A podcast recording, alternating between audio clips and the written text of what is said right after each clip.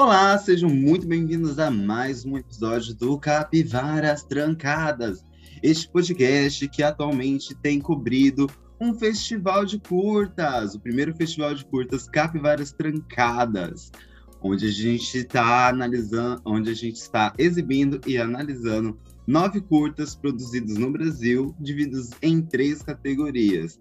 Este festival recebe o apoio financeiro da CECEL, que é a Secretaria de Cultura, Esporte e Lazer do Estado de Mato Grosso. E hoje a gente recebe um curta da categoria Racialidade e Ancestralidades. O curta. Eita, vamos lá, que eu vou treinar aqui a minha fala. Ye de Osan. E eu espero que esteja falando certo. O Segredo das Folhas. E para dialogar com a gente, temos Silvia e Lebonin. Silvia, se presente para os nossos ouvintes. Oi, gente, tudo bem? Então, é, o meu nome, é, ele tem o nome do candomblé junto, né? Ilebomin é uma, um nome que eu ganhei quando fui iniciada dentro do candomblé. Então, aqui nesse processo do filme, eu estou enquanto abaçada Deus Oxum de Dejemin, que é o terreiro que eu faço parte.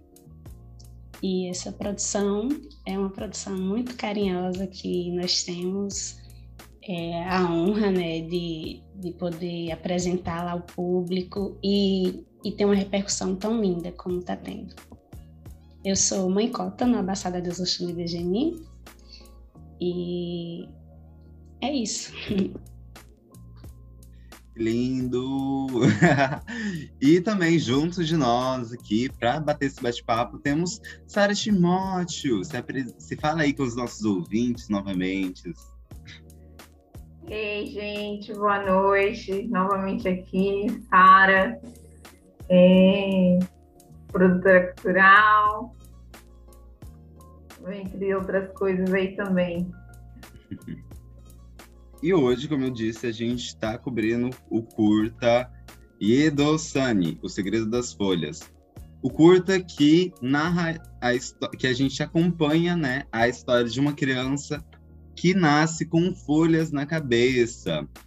E durante uma ida na escola, acaba sofrendo discriminação por parte dos colegas e foge pela Caratinga, o que começa uma jornada mística de autoconhecimento e conhecimento também de, de, diversa, de diversos seres místicos, né? É, para começar, eu quero, tipo assim, eu tô muito feliz que a gente recebeu animações, uma animação, assim, espetacular, stop motion brasileira, né? E aí, é, eu tenho muita coisa para perguntar sobre isso, mas para começar oficialmente, eu queria saber como que surge, né, é, esse curta como que começa assim a ideia, a, a, as ideias para a produção inicialmente? Então, é, esse curta ele é uma proposta do projeto de doutorado da diretora Pamela Peregrino e ele surge bem assim numa proposta anterior ao doutorado dela, é, quando nós fizemos o primeiro stop motion é, dentro né, do terreiro também, assim, com pessoas do terreiro. E esse stop motion foi o Opará de Oxum, Quando Tudo Nasce, que conta a história desse orixá, que é o dono da casa, né, a Oxum. E é um, um filme o primeiro, né, ele sempre tem um, um, carinho muito grande, um amor muito grande que nós temos por ele. E a partir dessa, desse filme, nós pensamos em continuar o processo de fazer filmes sobre orixá. E é, logo após esse de Oxum, foi feito um na quarentena, né? Todo mundo estava de quarentena, acabou participando dentro do núcleo de cinema que a Pamela coordena no, na Universidade do Recôncavo do sul da Bahia, né? Que ela, ela é professora lá. E ela fez esse filme, né, contando a história um pouquinho, né, dessa doença, dessa febre que que está no mundo. e, e, foi criado um coletivo. Esse coletivo é, permanece com essa ideia de construir filmes para contar histórias de orixá. E ela cria o projeto dela do mestrado para falar de Ossan, o orixá das folhas, da cura. E vem para cá para o sertão. E, e passamos aqui praticamente um ano construindo esse filme. E essa proposta, assim, ela ela é, uma, é um estudo tanto para quem está na equipe e com as pessoas também que foram acompanhando um pouco o processo, os nossos amigos que iam e acabavam fazendo parte da produção também, né? É um processo bem bonito que a gente permanece, né? O, o núcleo é o Itan, né? Que esse, esse núcleo vem para contar histórias de orixá. E é isso, nesse sentido de que é um, é, são passos que nós estamos dando no sentido de ter produções que tragam essa afrodescendência e, e também que contem a história dos nossos ancestrais indígenas, né? Que é o caso do Euediaçan, que traz tanto a ancestralidade afro quanto indígena também nessa história. Nossa, espetacular, assim, realmente. É, no primeiro instante que, gente, que, que eu vi o curta mesmo, eu falei, gente, eu acho que isso aqui tem que estar na categoria. Tipo assim, a gente tinha, acho que, cinco inscritos de, todo, em várias divididos nas categorias, né? E eu, quando eu vi, falei, gente, eu acho que isso aqui vai estar. Aí eu até mandei para Sara, a gente chegou a assistir junto, né? A gente trocando algumas ideias assim, eu e a Sara. A Sara falou: Não, isso aqui é certeza, isso já tá. Quando a gente assistiu os outros, a gente confirmou. Tinha vários curtos muito bons, mas esse, assim, a gente ficou apaixonado. E eu sou uma pessoa que é encantada por animação, né? E, e, e, ainda mais stop motion, que é uma prática muito difícil, né? E aí eu, eu fico meio curioso, né? O porquê dessa, dessa, dessa escolha, né? Porque é, fazer um filme em animação, ainda mais no stop motion, né? É, é, chega a ser uma opção, tendo em vista que é, demanda muito tempo, demanda muita, muita atividade, muito uma lógica de produção muito longa, né? E aí eu queria entender o porquê dessa escolha, né, da animação stop motion para contar essas histórias de orixás. Bem, é a linguagem que Pamela trabalha nesse sentido de, de produzir, né? Ela já tem alguns curtas que ela produziu, né? né, dentro do, do processo artístico dela. E quando ela apresenta essa, essa linguagem né, cinematográfica para gente, é, é, é, apaixonante, né? É um processo trabalhoso, longo, né? Mas o resultado é muito incrível, né? Dos processos de animação, a gente se encanta fazendo o stop motion, apesar de toda a trabalheira que tem, ele é muito encantador, né? Porque todas as fases de, de cena, de construção, de pré-produção, tudo isso é um estudo muito grande, então gera uma riqueza de conhecimento fora do normal, assim, né? Para todo mundo que está envolvido no filme.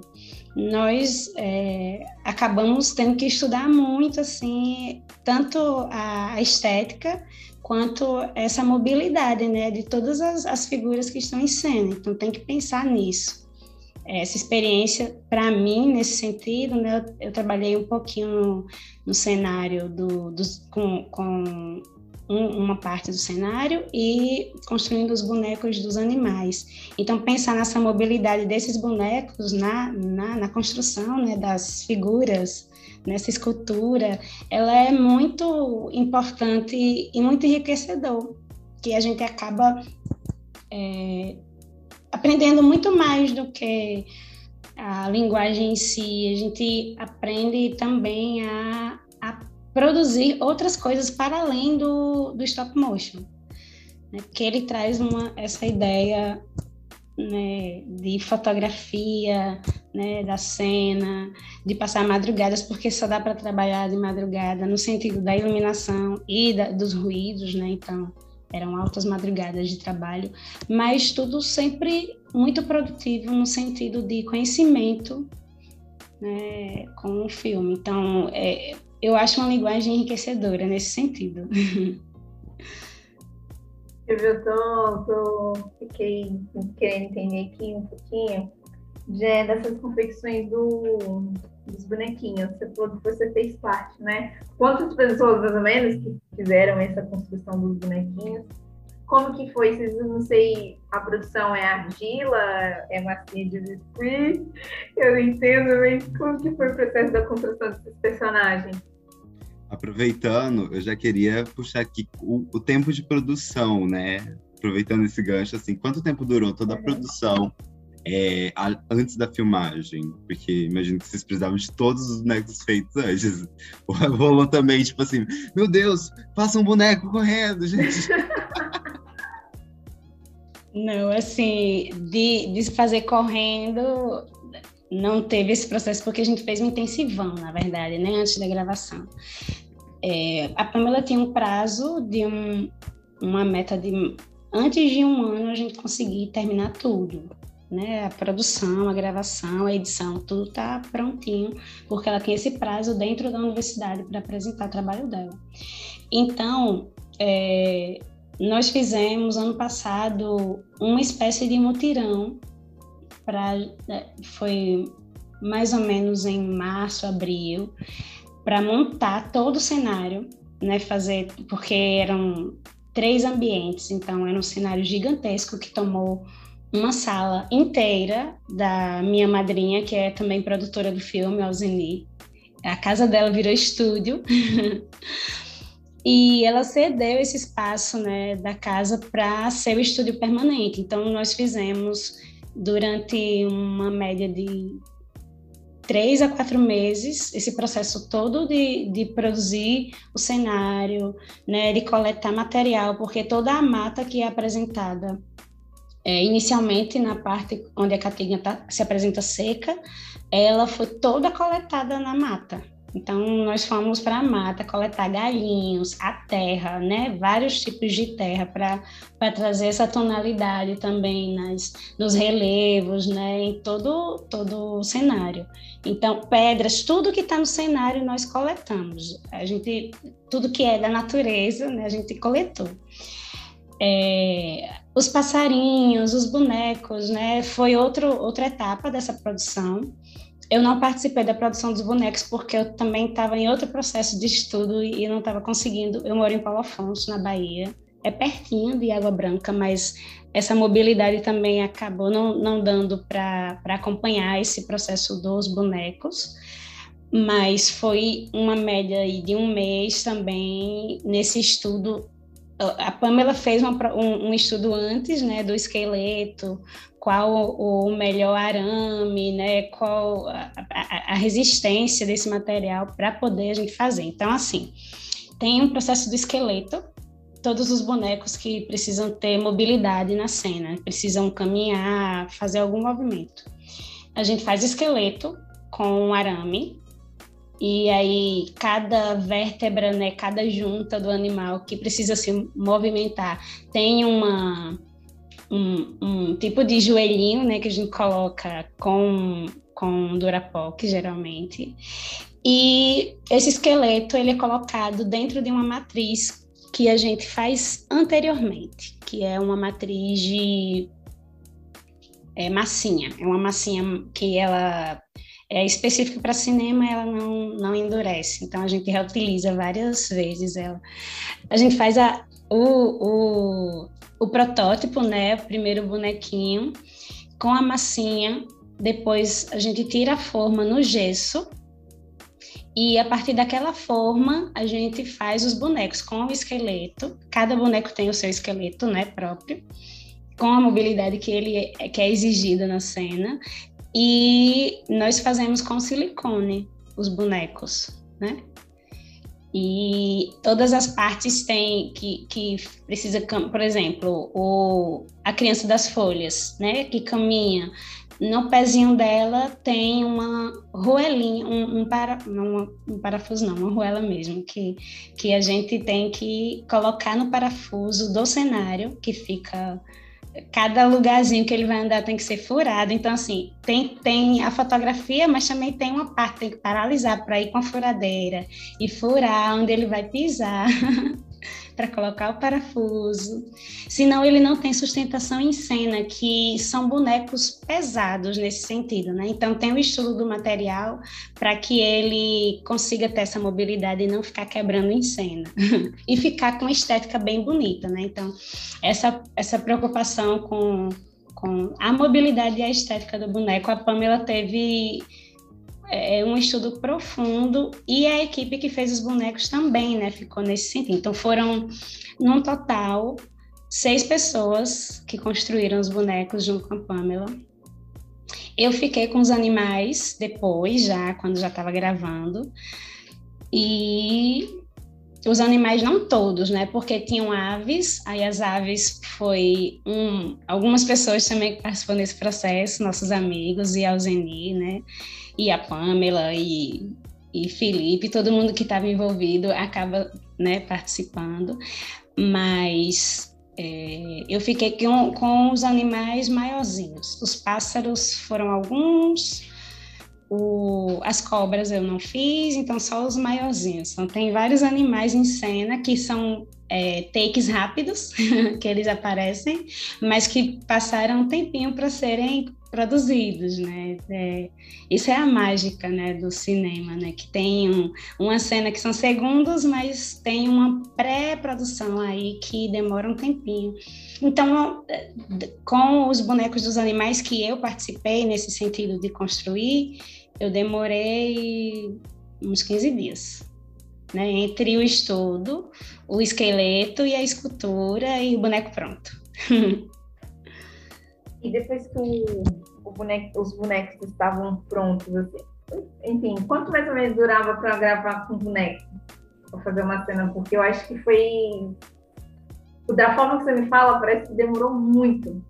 E, é um, e a gente tem um curta de 22 minutos. Então eu fico pensando assim, em quanto tempo que vocês gravaram? Tá você teve um aprendizado aí de 15 dias, desde a, estudar e fazer a formatação. E para gravar aqueles movimentos de cada bonequinho, entre sai, tira, põe, muda. Gente, quanto tempo? Foi tempo recorde, viu? Foram três meses e alguns dias nesse processo de gravação. Só que os bonecos, alguns iam sendo construídos em cena. Os animais eu fiz enquanto se, se gravava já, né? Então, teve essa questão também de produzir junto com a gravação, porque as gravações eram à noite. Então, nós durante o dia nós íamos trabalhando em outros outros pormenores do filme, né? Acabava que a gente trabalhava, ficava uma equipe trabalhando de dia, outra equipe trabalhando na madrugada para fazer as gravações. E Pamela fez em tempo recorde, né? Porque é um tempo, demora muito tempo. E ela ficou muitas madrugadas aí acordada para dar conta desse, dessa gravação mesmo, né? Das fotografias. Eu imagino, porque eu acompanho stop motion um tempo, assim, com paixão realmente de assistir. E, nossa, tem alguns que duram, que demoram 10 anos de produção. Aí eu fico pensando, nossa, 20 e poucos minutos. Nossa, foi uma lógica muito maluca de, de tudo isso. E aí, em meio a isso, né, o curta tem um, uma narrativa que é muito ligada na música, né? E, e aí, é, eu adoro, tipo, logo na cena inicial tem logo um repente com, com uma literatura de cordel, assim, já é, é muito mágico tu, é, a forma com que a música entra nesse curta, né? De uma forma inocente, de uma forma de brincadeira até, né? E isso, quando a gente pensa num, num público infantil, né, é extremamente motivador. Aí, onde que eu quero chegar com isso, né? Descendo um monte de elogios sem lugar nenhum. É, como que foi? É, como que foi pensada, né? Essa noção do de um curta, é, uma animação onde vocês estão, né? é, dialogando sobre uma cultura ancestral para crianças. Como que foi a elaboração dessa, desse, desse pensamento todo, dessa lógica? Então, é, o roteiro né, foi pensado pela Pamela, baseado no num livro de Alzeni Tomás, que é Odomiro Sodum, Odomiro Sodum, né, minha mãe pequena, minha madrinha dentro do terreiro. Ela escreveu um, um livro sobre o sangue e a Pamela se baseou nele para construir esse roteiro, né? A música, ela foi pensada justamente no sentido de, de como é um, o público infantil, então tem que ter esse atrativo musical, né? Então foi muito inteligente, né, dentro da produção ter essa essa musicalidade do início ao fim e vira quase um musical o filme todo, né? Assim, ele é muito musical, é muito construído nessa ideia melódica, né? E é, a equipe toda acabou participando desse processo né, da, da música. Muitas músicas foram produção coletiva, a gente na cozinha de, de Madrinha Alzini ficava reunido lá até altas horas e de repente surgia música no meio e brincando a gente escrevia a letra e acabava indo para o filme. Mas foi essa ideia mesmo de brincadeira que, que das ideias coletivas, né, que foi apresentando algumas músicas, né? Algumas músicas já estavam certas para o filme, mas outras foram surgindo no processo. Inclusive no processo quando já estava gravando. Né, teve o Repente, por exemplo, né, que eu fiz junto com, com a Zeni, né, a Pamela me desafiou, né, disse, ó, faça o Repente do filme, aí eu peguei o, o, o, body, o storyboard, né, do filme e fui fazer a partir da, do storyboard. E foi muito legal, assim, construir né, essa narrativa simples com toda a história do filme no início. Então, você tem o, o, o, toda essa história em 2D, que também foi uma ideia legal que ela trouxe, né? O Felipe fez todo esse processo de, de 2D do filme com, com tinta natural. Então, tem essa pesquisa do Felipe também em campo, de ir atrás de, de plantas com tintas para extrair, para colocar nos desenhos dele. Foi assim, esse processo todo do filme, ele traz muita, muita riqueza. E as músicas, né, nesse sentido do público infantil, ela, ele constrói ligações importantes porque tra trata do sagrado, né, com, com essa ideia lúdica muito, muito legal e aproxima muito da, das crianças, né?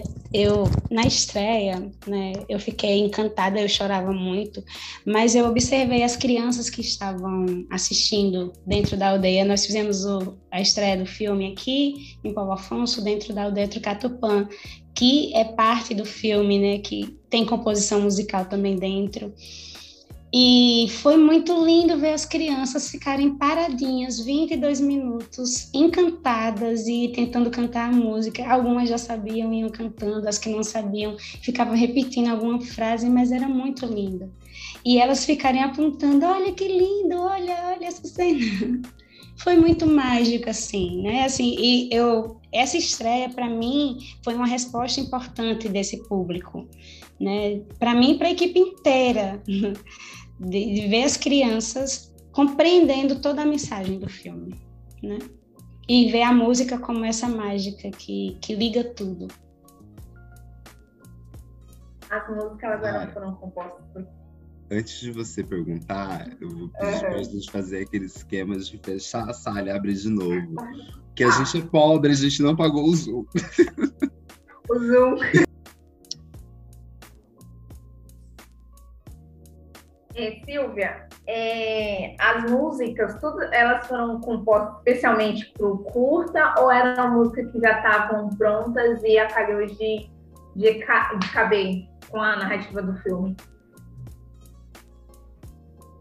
É, foram todas compostas para o filme.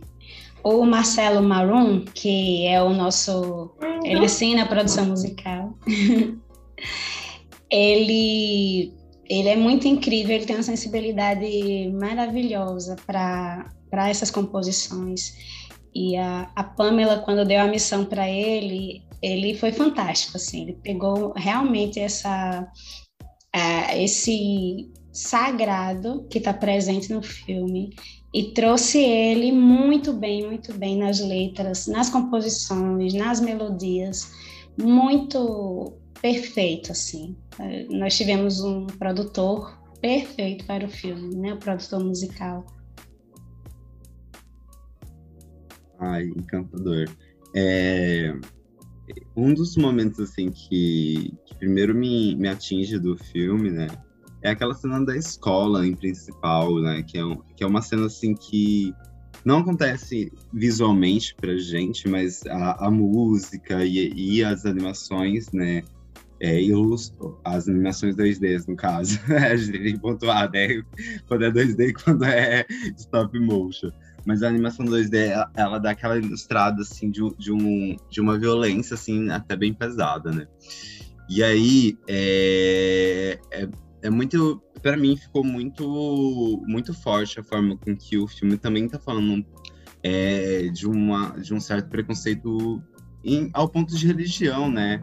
As crianças debocham do, do, do, do protagonista, mas no, é, no, em primeiro lugar é por conta das folhas que ele tem na cabeça, mas aí eu fico olhando assim falando, gente, essas folhas são algo mais, são alguma coisa, né? E aí, é, como que como que é falar sobre sobre sobre essa questão mesmo de, de um preconceito que é, em algum momento a gente lê como preconceito em relação aos cabelos da criança, em outro momento a gente lê preconceito em relação à religião que ela carrega e que ela está presente na escola, né? Como que, como que, que esse diálogo atravessou vocês no, no na produção do curta? Então, né, nós vivemos isso diariamente, nós, enquanto povo de terreiro.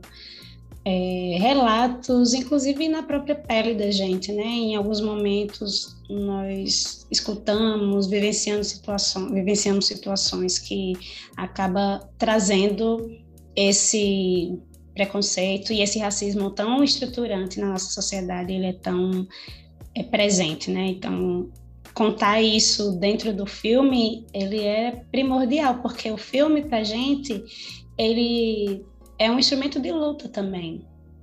Ele traz visibilidade para um, um para um grupo, né, para um povo, é, e ele tem que servir de instrumento de luta também, porque essa realidade ela precisa, ela existe, mas ela precisa ser repensada inclusive pelas crianças, quando elas estão nos meios onde os pais vão reproduzindo essas situações preconceituosas e elas acabem, acabam aprendendo isso e reproduzindo sem refletir, né? E os desenhos, quando se apresentam, é, apresentam às vezes as cenas da violência, como você trouxe aí, mas é, eu, eu acho que não, não, não tem uma, uma postura relacionada a, a essas pessoas dentro da, da situação, né? Em muitos desenhos que se apresentam, os desenhos mais populares que as crianças assistem, né? E elas precisam entender que essa realidade existe, mas que ela não pode ser aceita, não pode ser normalizada. E dentro do filme, é, a criança ela consegue através desse contato com o sagrado ela consegue reverter essa opressão que ela passa né, no início. Ela reverte isso com, com toda a força que ela vai e todos os aprendizados que ela vai tendo durante o percurso do filme, né, até encontrar com o orixá dela e ter aquele e, e, ganhar o que ela sempre quis, que era tirar as folhas, mas tirar as folhas no sentido de que não ser vista como uma pessoa diferente na sociedade, né? Não ser vista é, essa diferença não, é, ela existe, mas ela não pode ser excluída, né? As diferenças todas elas, né? Todos nós somos diferentes uns dos outros, mas isso não é um argumento para excluir ninguém, né, de nenhum círculo, nenhum círculo, nenhum ciclo.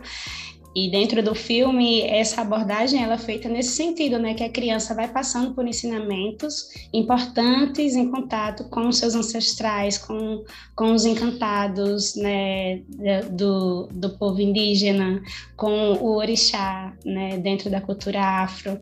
E ela vai percebendo que ela tem tudo dentro dela e essa força que ela tem para para resistir nesse processo de opressão que nós vivemos enquanto sociedade, né, enquanto povo de terreiro, enquanto povo negro, né, é, essa opressão ela vai ser é, uma forma de, de, ela vai ser enxergada, né, de uma outra forma, de outra perspectiva, através do sagrado, através desse reconhecimento da sua identidade. Né? E ela, ela sai com esse orgulho dentro do filme, né? Ela sai com orgulho de estar com a carequinha dela ali, com os fios de conta do seu orixá, indo para a escola, né? Encontrar com a mãe dela. E essa mensagem é muito bonita, assim, dela se perceber como esse ser sagrado, importante dentro da sociedade e que nenhum desses processos, por mais violentos que eles sejam, eles não vão é, apagar a história dela, apagar ela dentro da sociedade. Né? Isso eu acho que é o mais importante dentro desse processo do filme, nas mensagens, na mensagem que a criança das folhas traz, né?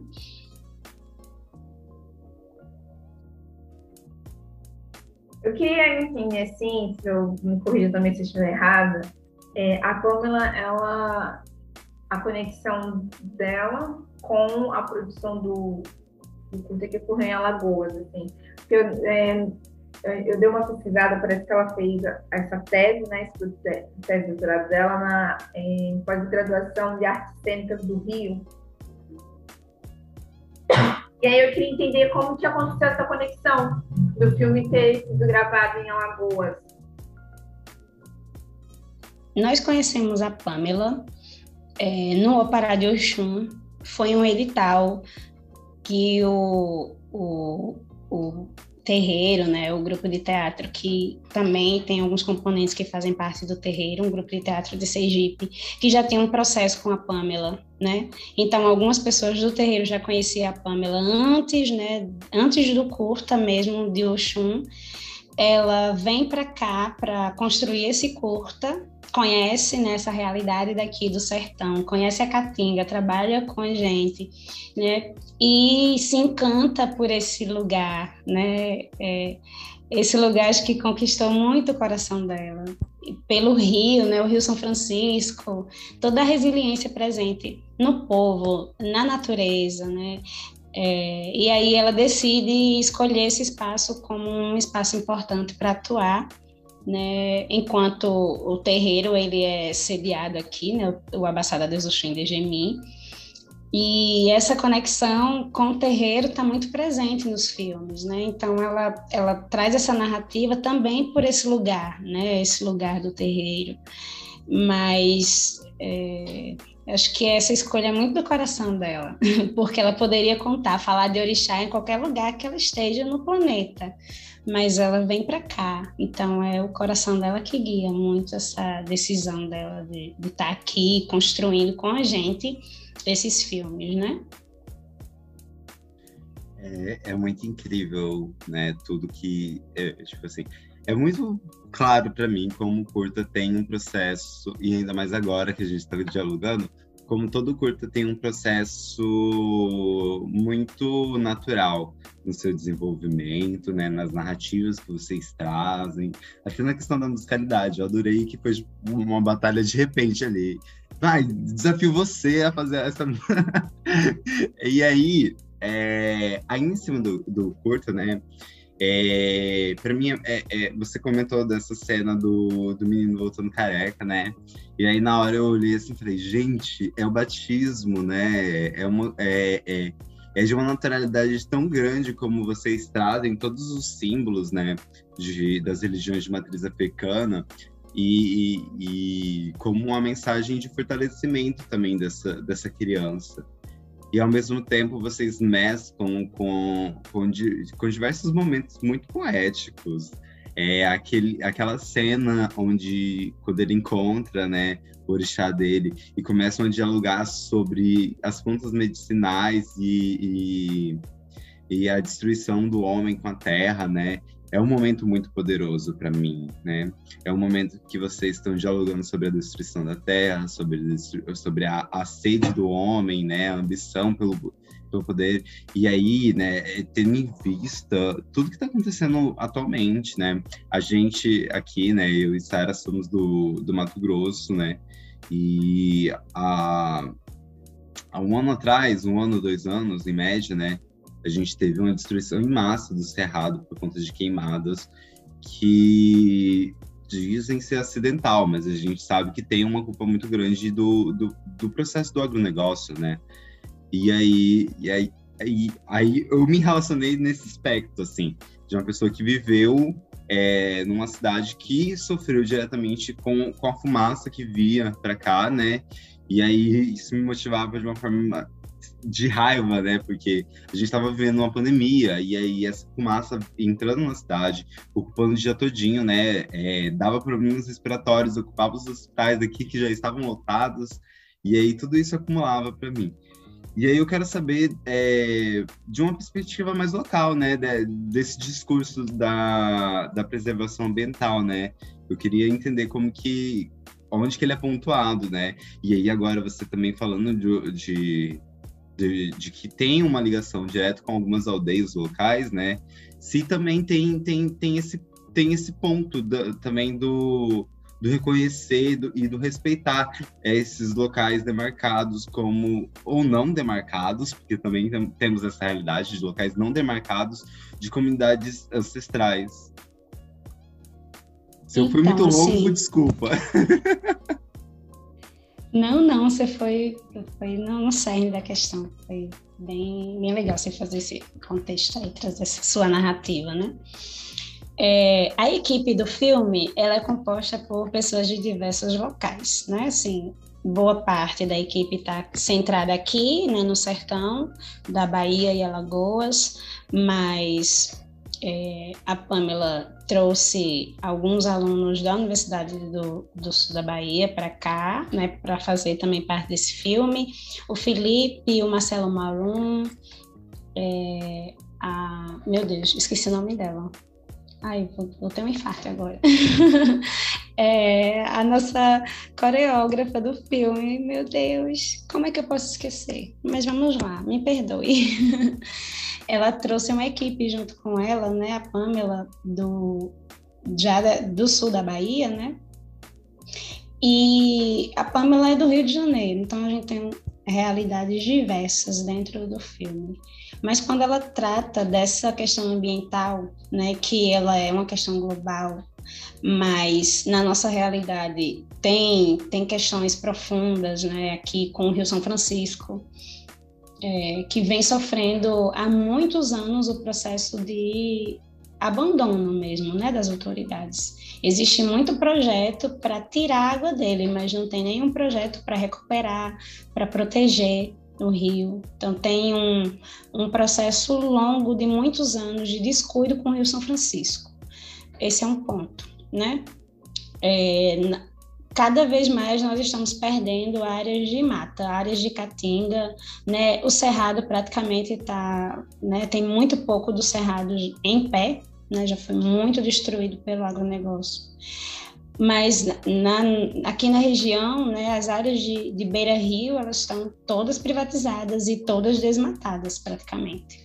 Né? Tem, um, tem muitas questões ambientais. Assim, quando a gente fala de orixá, a gente está falando de natureza. A gente não pode desligar nada, nenhuma visão que nós temos, né, da força do orixá da natureza, porque eles são, eles estão, eles moram na natureza, né? Não tem como a gente falar de Ossan sem falar das matas, porque a gente não estaria falando de Ossan, né? É, essa força da natureza que, que ao mesmo tempo a gente vem perdendo né, esse espaço onde ele habita é uma é, o filme vem também com essa proposta de, de trazer né, essa um, com muita força né, nessa cena que traz esse encontro com Ossan, que, que tem lá aquela floresta preservada ali na beira do rio, ele mostrando as ervas, a serventia de cada uma, e depois ele apresentando, ó, tem esse lado aqui, que é lindo, que é muito sagrado, que tem que ser cuidado, mas tem um lado também que está acontecendo e está sendo mais forte cada dia, que é o desmatamento, né? E, e aí, quando ele apresenta isso no filme, né, com a erva que cuida do coração partido, que não existe mais porque desmataram a área que ela estava, aquilo ali é, é, poético e impactante demais, né, para a cena, assim, para o público que está assistindo, porque você acaba não, não tendo uma cura para o seu coração, né? Que é o que comanda muito a nossa vida. Nossa vida é comandada pelas emoções. Né? Então, quando ele está ferido, não tem cura, porque estão destruindo esse lugar sagrado que habita nessa força. Então, falar de orixá e não falar de, de onde ele atua, de onde ele está presente, é em vão. E quando a gente traz essa questão e a questão também das terras indígenas, né, que a história ela conta, ela traz a, a força afro e a força indígena também, é, é outra questão importantíssima, porque nós vemos né, os, os donos primeiros, primordiais e verdadeiros dessa terra são os indígenas, e eles foram expulsos desde 1500 até hoje, né? Eles continuam sendo expulsos do seu lugar, da sua morada. E também não dá para admitir isso e naturalizar. Né? Então, trazer esses territórios dentro né, dessas abordagens mais lúdicas e, e, refletir sobre eles é muito importante. Né? E quando, quando a gente exibe esse filme, eu exibi na escola, que eu sou professora também, a gente fez um debate acerca disso. É, com, esse, com essa ideia dos territórios também, né, que vem se perdendo, e aí quando se perde, se perde não só que o, o espaço físico, se perde a cultura, se perde a espiritualidade que habita ali, né? Toda a força presente naquele espaço também vai junto. Né? Não é apenas o, o espaço físico, tem muita coisa envolvida ali. E, e é muito importante nós, enquanto né, coletivo que trata de orixá, que trata de história de orixá, trazer essa, essa história também para a nossa luta, que ela não está descolada, né? Os orixás, eles não, não viveram aqui na Terra sem trazer esse exemplo também de estar tá, de tá lutando por, por suas, né, por seu povo, né, pelo seu clã, pelos, né? Então assim, essa essa ideia de de você também preservar essas memórias e os espaços que essas forças atuam é importante. E esse debate é importante tá, estar presente em todas as nossas produções, né? Ele é, é, um caminho que a gente segue e segue com muito cuidado, muito respeito, porque todo, toda arte ela é um instrumento de luta. Ela precisa ser entendida assim, senão a gente não consegue avançar. É, a gente vai apenas é, pensar uma estética sem pensar nesse contexto, a gente não avança muito. Tá? É importante trazer todo o processo que está presente do povo que se conta a história, né, do ambiente que essa história se passa, para que as pessoas também se reconheçam nela. Né? É importantíssimo isso, se reconhecer dentro da história, e não uma história que foi contada como os colonizadores contaram até pouco tempo para gente, uma versão deles, né? História contada por nós. Isso é o, o primordial. Os leões que aprenderam a contar a própria história. Eu adoro esse provérbio. uh, agora puxando um pouquinho para o caráter de, de produção audiovisual, né? Eu queria entender um pouquinho dessa, da, dessa localidade local de vocês como produtores audiovisuais, né? Como que toda a logística, né? Porque no podcast aqui a gente está tendo esse debate. Cinema é uma parada muito cara. Cinema, a gente precisa de vários equipamentos. Uma câmera que, que no final das contas não é, não é só a câmera. Isso eu acho ó, é incrível, assim. Você compra a câmera, mas você precisa da lente, você precisa de tal equipamento para tal coisa, para tal coisa, para tal coisa, para tal coisa. E acaba que é 20 mil reais, né? E aí eu queria saber como que vocês aí, né, em, em Água Branca, como que funciona essa lógica de produção para vocês, né? Como que, primeiro, como que vocês entram, né? Você, não sei se você comentou no podcast ou antes, você era bem, você era meio nova na, na no, no, cinema, né? Mas como que vocês entram e como que vocês têm toda essa logística aí local de produção audiovisual? Então, esse filme, ele não teve recurso de nenhum edital e nenhum patrocínio. Foi feito assim, com a garra e a força e o salário de Pamela de professora e as nossas contribuições, tá? Então, assim, todo mundo é, contribuiu da forma que podia dentro do filme. É, essa construção, a gente sabe do, do, do quanto é caro, né, produzir, como você trouxe aí, né? Os materiais que nós usamos, apesar de ter muita coisa que a gente coletou, né, para trazer a realidade no cenário. Mas assim, a mata ela não estava no ar, ela estava numa estrutura de madeira, que tinha outra estrutura de madeira, que precisava de parafuso, de prego e de tinta e de várias outras coisas que precisou ser comprada. Os bonecos da mesma forma, né? É, então, muito material, muita coisa, a Pamela encarou e comprou, né? Mas nós sabemos, assim, que foi uma produção bem dispendiosa é, nesse sentido, né? Cinema é caro e mesmo assim nessa dificuldade a gente sem sem ter um recurso de nenhum edital e a gente vê cada vez mais no Brasil vai se fechando nessas portas para editais é, com esse desgoverno aí, mas é, nós estamos seguindo com, com a, essa ideia, a possibilidade de continuar contando história de orixá, é, com o recurso que a gente tem, do jeito que dá, e se apresentando um edital que a gente consiga, nós vamos fazer, mas é, nesse sentido, assim, foi, foi Pamela mesmo que que arcou com essa despesa, né? Inclusive de deslocamento da equipe, né? É, eu fiz um curso, um curso junto com Marcelo Marum, que é o nosso produtor musical, diretor musical. Nós fomos para Recife, né? Então assim, ela ela teve essa, ela possibilitou essa formação para gente em um curso de dublagem e enriqueceu muito também no processo do filme para nós dois, né, no sentido de estar tá dublando e, e trazer né, esse conhecimento todo. Então, foi um, um processo coletivo, com a força de todo mundo, mas com grana que não tinha um recurso de patrocínio, né, nesse sentido.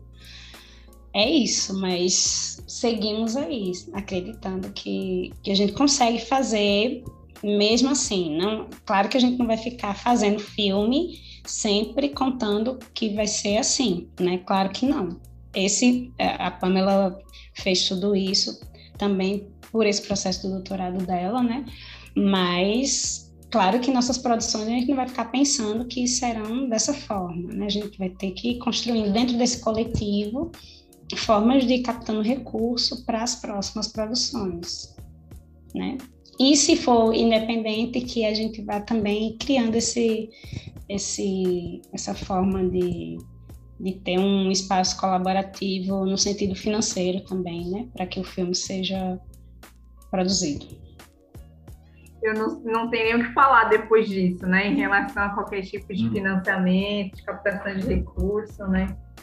Eu acho muito potente quando é, é realizado cinema nessa forma, né? Porque não é ali a grana pela grana, né? Tem todo realmente uma, um propósito muito maior, assim, alma, corpo, né? Do projeto acontecer. Tivemos uma história parecida aqui, eu e o Rico, e também já gravamos sem, assim, nada. nada, assim. As poucas coisas que conseguíamos era abarcar também é, locomoção, basicamente. Uma coisa que eu queria é, entender, que eu não entendi, eu vi que tem, são dois coletivos, eu acho. Tem o ITAM, que é o cinema, cinema negro de animação, e o coletivo é ECAN, o K, ECAN, eu não sei, desculpa se eu estiver falando errado. E eu, eu queria entender, assim, é, se são se esses coletivos estão na mesma região, se são coletivos diferentes, se estão localizados diferentes. E a relação, não sei se a Pamela né, tem a relação direta com algum deles, e aí foi a conexão perfeita que está causando toda essa maravilha que a gente o ITAM, ele está ligado diretamente à Universidade do Sul da Bahia, né? O coletivo com os estudantes que fazem parte da equipe, que construíram o filme também. Né? A Pamela coordena esse coletivo. E o ECAN, nós estamos aqui enquanto sertão, dentro dele. Eu me sinto ITAM também, de uma certa forma, apesar de não estar na universidade, mas também me sinto do ITAM, porque acaba sendo um coletivo, né? São dois coletivos, mas por essa formalidade acaba sendo um único grupo, né, que vai contando essa história. Mas o ECAN, ele está aqui, né, nessa, na, aqui no sertão, Alagoas, Bahia, no, nos dois municípios, né, de Água Branca e, e Paulo Afonso, da Bahia. Eu tô olhando aqui o relógio falando, gente, eu não quero que, que passe uma hora. Essa uma hora podia ser duas. Porque a gente tá desmembrando tantas coisas nesse curto. É incrível, né? E desse processo de animação muito, muito, muito elaborado, né? Mas é, foi estabelecido que a gente tem uma hora só de gravação para cada curta. Nesse momento eu também arrependido. Mas enfim. É, eu queria agora que a gente que, ponto, que a gente pontuasse um pouquinho mais da, da, trajetória do curta, né? Se já participou de alguns outros festivais, amostras que aconteceram. É, você tem esse registro? Então, eu não sei de qual todos os festivais. Tem alguns festivais que nós participamos, mas eu não lembro de qual aqui. um festival de Taquari. Então, nós, nós é, ganhamos como melhor animação nesse festival. É, a mostra universitária, nós participamos dessa mostra. Teve o festival também é, a Mostra por um Mundo Melhor. Ah, tá, foi isso que eu falei agora, né? Do Curta Taquari. Né? Nós participamos dele e teve prêmio também. A segunda mostra artística no, na Unirio, dentro do colóquio da, da pós-graduação, que é, não sei o curso, é o PPGAC. É o segundo seminário na rede UFSB, na Bahia, na Universidade do Sul da Bahia. Terceira mostra de cinema negro no Espírito Santo. Teve, eh, nós participamos enquanto né, filme, na categoria animação. O Festival Internacional de Cinema Infantil em Bangladesh. É, Festival Audiovisual Periférico em, é, de Sobral, no Ceará, também. Foram esses aqui acho os últimos que nós participamos. Nossa, um curta rodadíssimo, muitos festivais. Já, inclusive, fora do Brasil, né? Esse de Bangladesh foi muito uma surpresa pra gente. Ai, que maravilha. E, e para mim é muito. para mim, eu, eu, concordo, assim. Então, tem que rodar um monte de mundo esse curto, porque realmente é um curto muito bonito, tem um discurso muito potente. É, eu fiquei cadela, não vou mentir, não. A gente, a gente não teve nem questões, não tive nem questões assim, né? Eu, eu, eu, eu tava teimando assim, não, gente, esse curta tem que estar tá na mostra, porque. É, é, e eu fiquei muito honrado, assim, sinceramente, de ter recebido a inscrição, porque quando eu assisti, eu fiquei, gente, ai, é tudo pra mim. ai, É, então, né, como a gente já está finalizando, é, nosso tempo de uma hora tá já está chegando no limite, né? Eu queria, em primeiro lugar, muito, muito, muito, muito agradecer a inscrição. É, eu fico honrado, realmente, porque é um curta que, que me atingiu em vários sentidos. É, e eu também gostaria de pontuar, porque eu sei que existe no Brasil e às vezes fora do Brasil, uma série de questões quanto à amostra, né?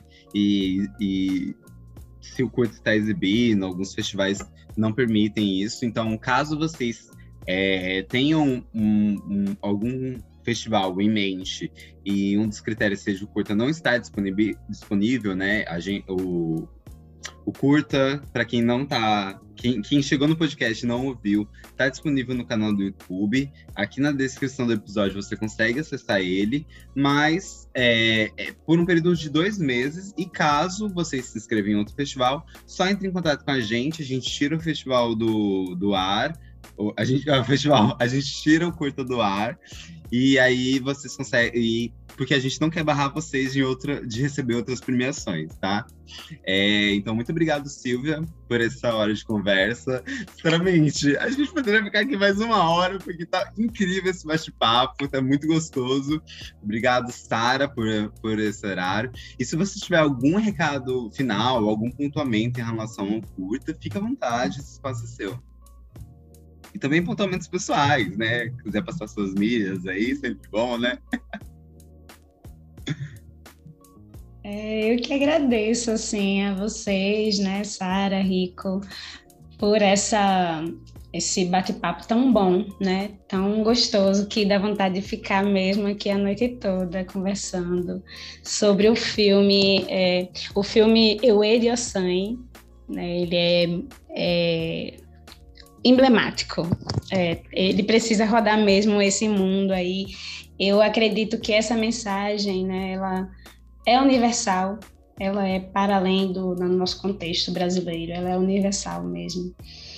E é, é isso sim, acho que as pessoas precisam assistir ele mesmo enquanto é, para ter essa, essa leitura nossa, né, desse, desse orixá, dessa criança, né, desses encantos das matas aqui do sertão, né? Nosso, nossa região, ela é, eu sempre digo assim que ela é muito encantada, né? Encantada em todos os sentidos. Apesar de todas as mazelas que estão aqui, que habitam aqui, que, que estão destruindo muita coisa, né? Com o aval do Estado, mas nós temos toda a beleza encantada do povo da mata, dos animais, das forças espirituais que atuam aqui, dos orixás, dos caboclos, de todos os, todos os povos, né? A diversidade de povos que nós temos aqui é fantástica. Né, os povos indígenas, os povos de terreiro que andam juntos de mãos dadas nessa luta aí para para preservar não só né, os espaços que, que nós temos ainda poucos, né, poucos espaços de natureza, mas preservar também a cultura, a memória, a história né, desses povos, a luta desses povos e dar visibilidade a essa luta é muito importante, né, porque as pessoas precisam entender que luta ela é um processo que não, não se encerra na história, não se encerra e que também todos nós estamos envolvidos nesse sentido, né? Que a gente precisa também estar tá, tá junto nessas lutas, né? É, para poder tentar mudar o mundo, para o mundo ser melhor, de certa forma, né? A gente precisa estar tá junto nessa todo mundo que acredita no bem, que acredita que dá para mudar, que acredita que a mudança acontece a partir da gente. Nós precisamos sempre estar unidos. Esses espaços aqui são importantíssimos, né? Os espaços de debate, de discussão. Eles conseguem atingir, né, muito mais do que a gente espera, eu acredito. Quando as pessoas ouvem, quando elas participam, elas estão também é, tratando dessa transformação, dessa revolução que está dentro da gente, mas que ela se amplia para todas as forças que atuam na Terra e fora dela também. né? Todas essas forças têm um papel importante aqui na nossa vida. E lembrar aqui que eu olhando para Sara, Sara, você parece muito com Natália. Natália, mulher, eu esqueci teu nome, mas eu lembrei agora. Como é que eu poderia esquecer? Nossa, dançarina, bailarina, é, coreógrafa do filme. Né? Ela é muito incrível. E é a pessoa que faz o menino das folhas, a voz dele é a Natália que faz, a criança Ai, das folhas. Que delícia. Eu conheço. E você parece muito com ela. Parece com ela, ela é muito fofinha, muito linda. A equipe toda do filme, né? Todo mundo é, tem essa beleza incrível, assim, que irradia na pele, dentro e fora. É, e é só por isso mesmo que a magia está presente, porque eu acredito que essas forças que estão na gente, todos os espaços que a gente atua, elas também irradiam a força dela. Então, o filme traz a beleza que está no filme, é a beleza dessa equipe toda, de Euseni, que disponibilizou a casa dela quase um ano para ser esse estúdio, é, o carro dela também para estar se deslocando nos espaços, o livro, a história, a vida dela para estar tá nesse filme, né? Acho que é, todo mundo que está nessa equipe é muita luz junto, muita luz mesmo a Pamela que, que concebeu. então, aqui reforçando para você, vai lá, vai lá assistir o curta, tá disponível no nosso canal do YouTube. E lembrando que também temos a votação para o melhor curta de voto popular. Então, você, se gostou do filme ou se gostou de outros, vai lá. Tem, tô aqui na descrição e no link do YouTube está aberta as votações, então você pode votar a qualquer momento. E o resultado sai, sai, sai, sai, sai, sai. Em algum momento que eu vou colocar na pós-edição. Ai, novamente agradecer, muito obrigado a quem está ouvindo e até o próximo episódio. Beijos!